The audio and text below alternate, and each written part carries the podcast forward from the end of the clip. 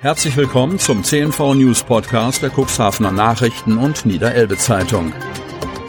In einer täglichen Zusammenfassung erhalten Sie von Montag bis Samstag die wichtigsten Nachrichten in einem kompakten Format von sechs bis acht Minuten Länge.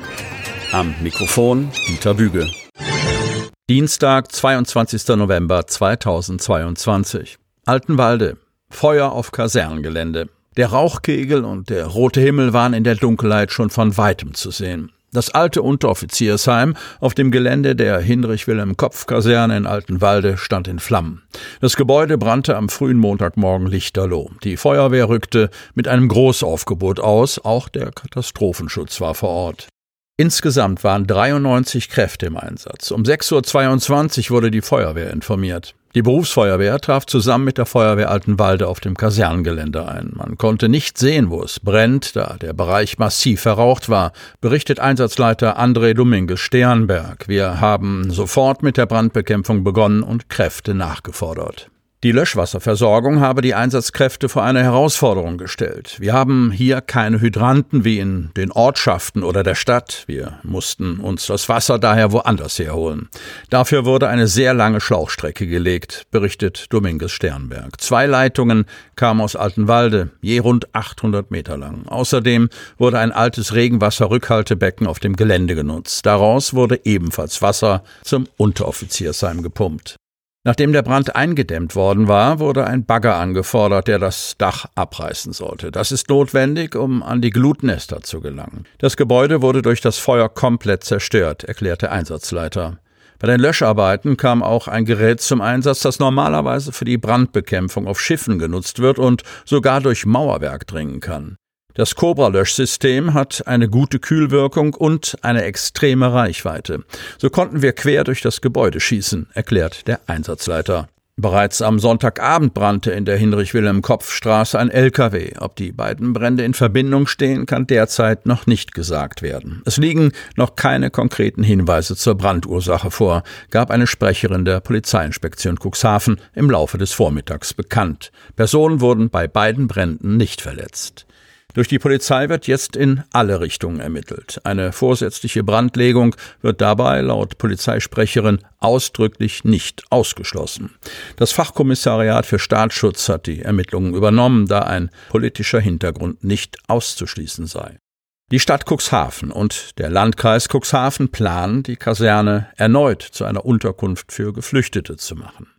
In der vergangenen Woche gab Uwe Santier bekannt, dass eine reguläre Nutzung als Erstaufnahmeeinrichtung des Landes erst im Sommer beginnen könne.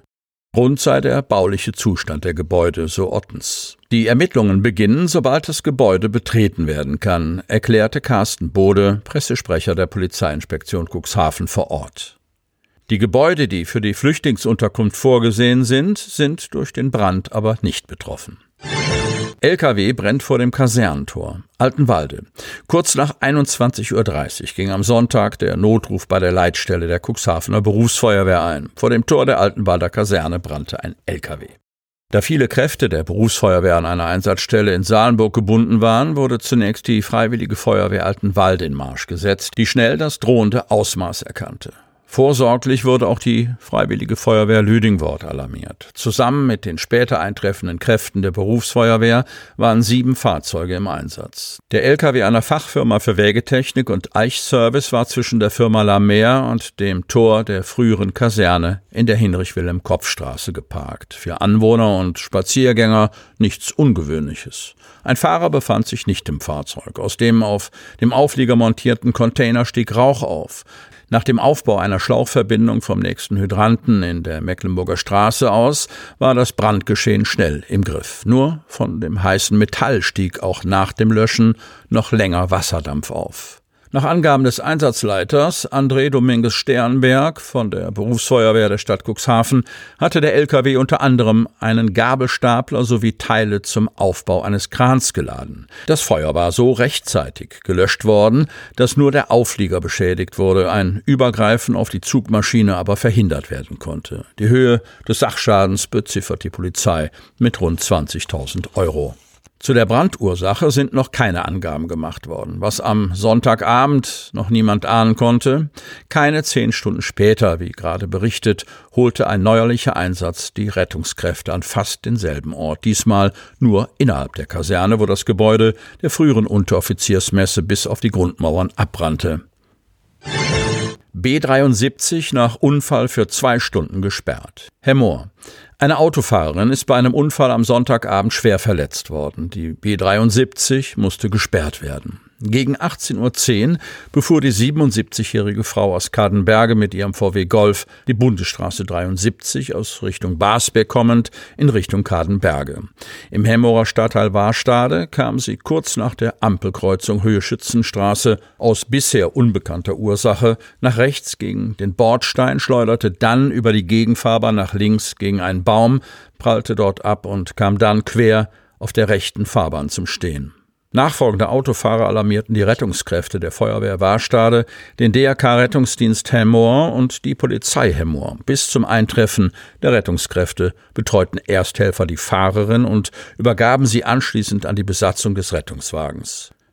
Schwer verletzt ins Stader Elbe Klinikum. Die Feuerwehr richtete eine Vollsperrung der B73 ein und sicherte den Brandschutz. Nachdem die Fahrerin durch die Notfallsanitäter des Rettungsdienstes erst versorgt war, kam diese schwer verletzt in das Elbe Klinikum Stade.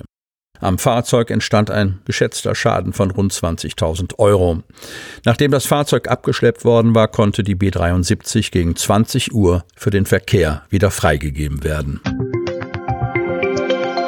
Damit Sie ab sofort keine Podcast-Folge mehr verpassen, benötigen Sie lediglich einen sogenannten Podcatcher. Auf den meisten Smartphones ist dieser bereits vorhanden. Falls nicht, dann suchen Sie ganz einfach in Ihrem App Store nach einem kostenlosen Podcatcher wie zum Beispiel Spotify, Apple Podcast oder AntennaPod. Sie hörten den Podcast der CNV Medien, Redaktionsleitung Ulrich Rode und Christoph Käfer. Produktion Win Marketing, Agentur für Text- und Audioproduktion.